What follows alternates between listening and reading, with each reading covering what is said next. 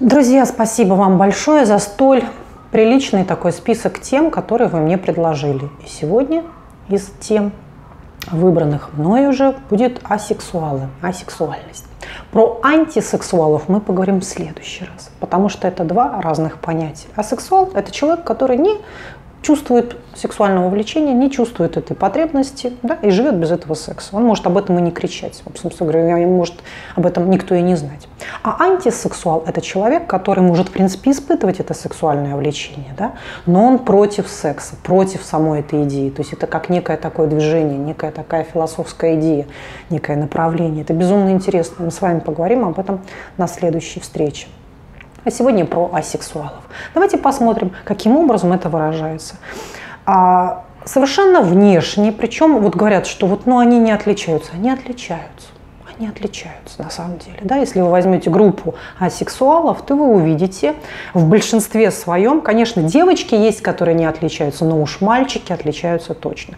Во-первых, вы совершенно четко увидите высочайший интеллект. Действительно, это люди крайне интеллектуальны. Возможно, работает гиперкомпенсация, да? где-то убыла, где-то прибыла. Люди чрезвычайно интеллектуальные, такие очкастенькие часто бывают, а субтильненькие. И мы на лицо видим некоторые гормональные сдвиги в большинстве случаев на самом-то деле. Да?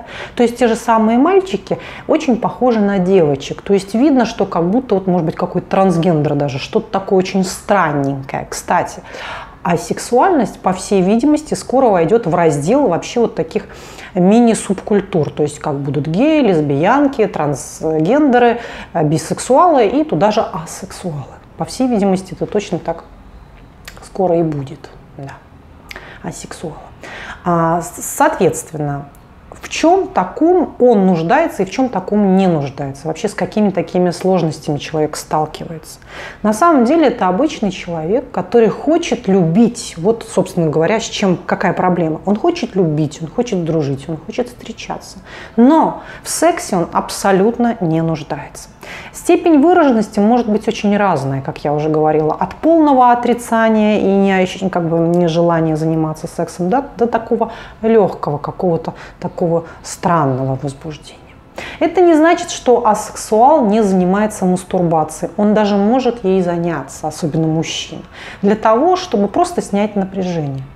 То есть физиологических проблем как таковых у него нет. У него есть эрекция, да, он возбуждается, он может, в принципе, себя стимулировать, как-то возбудить, может даже получить какой-то оргазм, пусть и даже странный, может быть, лишенный особых каких-то таких прикрас, как у других людей, да, он не столь яркий. А, но в отношениях он отрицает вот эту сферу секса. Но ведь согласитесь, а сексуалу не гарантировано то, что он встретит такого же асексуала. А сексуал может полюбить совершенно обычную женщину, которая нуждается в сексе. И вот здесь у сексуала встает очень большая проблема. Мало кто это будет терпеть. Причем это не означает, что сексуал не хочет целоваться и обниматься. Он может хотеть этой близости, но как такового сексуального соития, да, вот такого а, проникновения мужчины в женщину, в этом он не нуждается. Порой э, чувствует что-то даже неприятное, как будто бы связанное да, с этим всем. Вот здесь встает такая проблема. Значит, что еще хочется про них такое рассказать и отметить? Это и является, собственно говоря, таким звеном для того, что для расставания да, люди расстаются. Причем очень часто можно слышать от девушек, от женщин, что вот я хочу, чтобы мой муж был асексуалом, тогда бы он мне точно не изменял. Тут очень важно понимать, что я подразумеваю под э, понятием изменял. А сексуал это не тот человек, который не может любить. Он также может любить, целовать кого-то, обниматься, встречаться с кем-то. Да, а не так ли это, что болезненнее узнать, что твой мужчина, допустим, занимался сексом с кем-то, или узнать, боле... что будет болезненнее, или узнать, что твой мужчина в кого-то очень сильно влюблен, да, и встречается с этой женщиной. Что болезненнее, да? Для меня болезненнее второе. Я вот совершенно не обращаю внимания на какую-то сексуальную сферу, что мой мужчина сходил к проститутке или с кем там занимался сексом. Правда, меня вот это не столь сильно будоражит, как вот то, что мне изменили, что кого какую-то другую женщину полюбили. Вот для меня это более как-то ранимо. Но это мое. А, так, значит, давайте перейдем немножечко к патогенезу, к причинно-следственным связям. Давайте посмотрим. Ну вот, во-первых, в природе всегда так же, как и э, у людей, есть вот эти 2-3% самок и самцов в животном мире, которые не нуждаются в спаривании. То же самое мы можем наблюдать и у людей. Каковы причины? Давайте посмотрим. Причины могут быть и органические, правда? Определенный уровень работы гормональной системы, то есть снижен тестостероновый уровень. Если мы кастрируем мужчину, у него же пропадет это желание, или, по крайней мере, будет ярко снижено. Да? Также это может быть особая работа головного мозга. Все, тот отдел, который отвечает за сексуальное влечение, работает совсем по-другому. Вот и все. Это мы берем органическую значит, составляющую. И теперь э, перейдем к психологии, потому что я сначала люблю поговорить о теле, а потом уже перейти о психологии. Конечно же, здесь не обходится без травм. Потому что когда начинаешь работать со сексуалом, это люди, которых как бы утрачена несколько, некоторая форма чувствительности, особенно вот э, на уровне живота. То есть еще в груди он чувствует что-то, допустим, обиду, а, какую-то боль, а, агрессию, ревность. А вот живот и дальше все то, что ниже, он как будто бы эту сферу вообще не чувствует. Причем вплоть до того, что они могут не чувствовать какие-то соматические проявления относительно боли и рези в животе. Вот она у них как бы приглушена, эта сфера. Что такое происходило с маленьким ребенком, что он решил как бы а перестать слушать себя. На самом деле все что угодно, да, по теории Фрейда и детской э, сексуальности, постановление, помните, да, оральная, анальная фаза, генитальная. Мы смотрим, где могли быть нарушения там, что там такое могло произойти, где ребенок решил приглушить свою чувственность, да, свою чувственную сферу. Это может быть все что угодно на самом-то деле.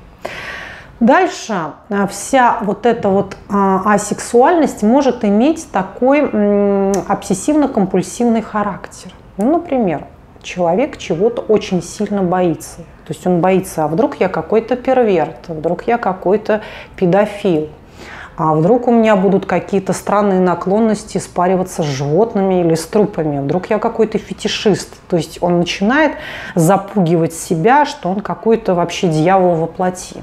Также бывают мальчики, которые думают о том, а вдруг я какой-то гомосексуалист, или девочки, а вдруг я какая-то буду лесбиянкой. Вот этот страх быть кем-то также может приглушать сферу, на самом деле, да, посмотрите, такое вот яркое ОКР может приглушать сферу секса. Да и вообще никого не хочу, на самом деле, да, вообще никого.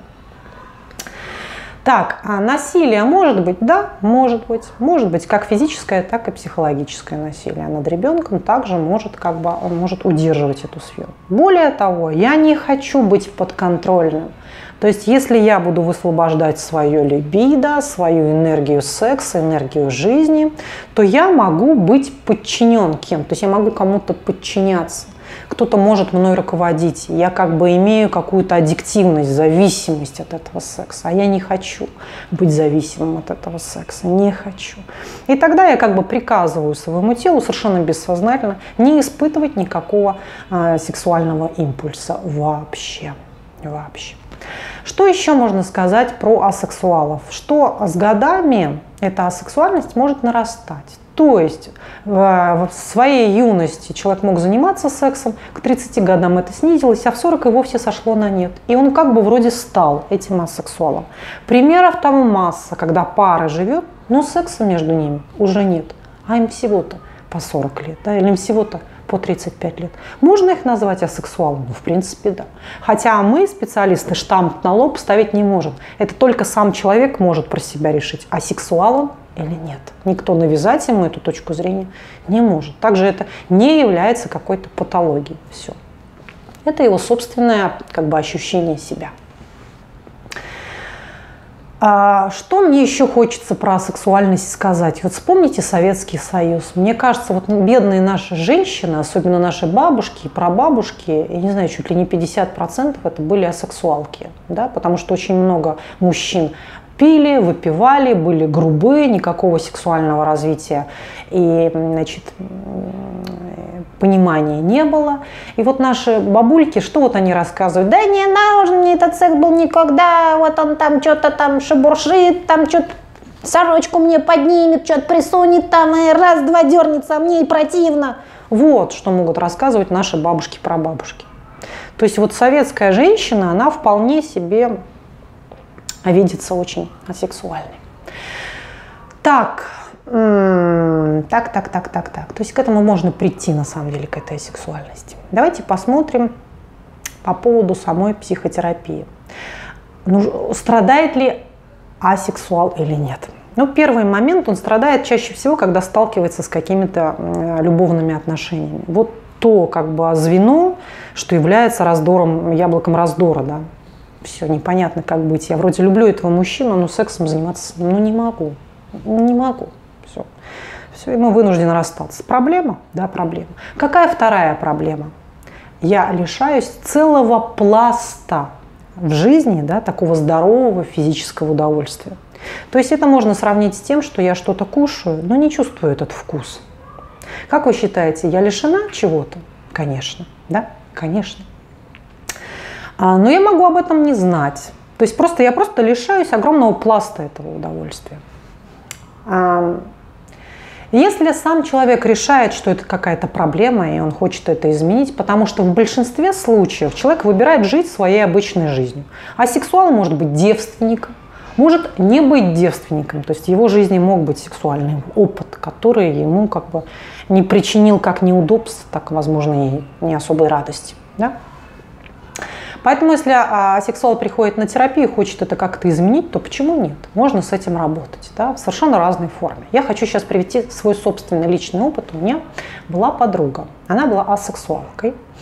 И я дружила с ней много лет, потому что я люблю очень умных людей. Она прям умная такая была девушка. А как я уже говорила, асексуалы люди довольно интеллектуальные, да, такая идет действительно гиперкомпенсация. И, по-моему, вот до 35 лет она так и была этой девственницей. Она не нуждалась в сексе в принципе. То есть эта тема вообще никак ее не трогала. Вообще. Она была такая очень холодная девочка. Особенно, что касается, вот, как я уже говорила, низа живота. Вот. Но я же такой экспериментатор, я же прямо научный сотрудник, мне же нужно ставить эксперименты, мне нужно исследовать. Я с детства любила дружить только с какими-то странненькими людьми. Обычные люди меня никогда не интересовали. Меня мой муж в этом как раз обвиняет. Он говорит, ты на людей смотришь, как на мышей. Ой, мышка побежала влево, ой, мышка побежала вправо. Э, что ты совершенно не включаешь свои чувства, ты холодный нарцисс. Вот это меня обвиняет в этом, что я холодный нарцисс и к людям отношусь как к мышкам. Ну, кстати, это может быть правда, да? Да, и вот для меня было огромным таким делом жизни, что ли, прям-таки лишить ее этой девственности, выдать ее замуж, создать ей эту сексуальную жизнь интересную, яркую, потому что это был мой личный эксперимент. Это как бы показывало мне, что о, ну, я не знаю, что мне это показало, что я чего-то стою, или это просто что-то, какой важный experience в моей жизни, какой-то супер эксперимент. И я стала проводить с ней многолетние такие душесчипательные беседы. И постепенно подводить ее к тому, что она а, ну, допустим, я там задавала вопросы, а вот какой мужчина тебе нравится из твоих знакомых? Он там называет имя. Ну вот какую степень близости для тебя там, приемлемо иметь с ним? Ну вот, вот такую. Хорошо. А правильно я тебя поняла, там, например, активные мужские действия тебя пугают? Да. Можешь ли ты попросить его не двигаться, вообще не проявлять никакой активности в твою сторону? Да, могу.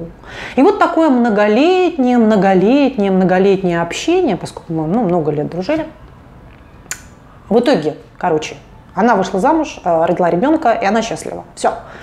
Получился эксперимент? Получился эксперимент? Да, получился. Все, я несказанно этому рада. То есть, что она приобрела? Она приобрела удовольствие, она приобрела семью, она приобрела, приобрела ребенка, да, я уже не знаю, что там с оргазмами дальше есть они или нет, но, по крайней мере, она приобрела эту близость, на самом деле, да, стала счастливой женщиной. Ранее как бы а, она уходила полностью, такая была действительно гиперкомпенсация, уходила полностью в науку, полностью в какие-то исследования. Она была прям ходящая энциклопедия такая.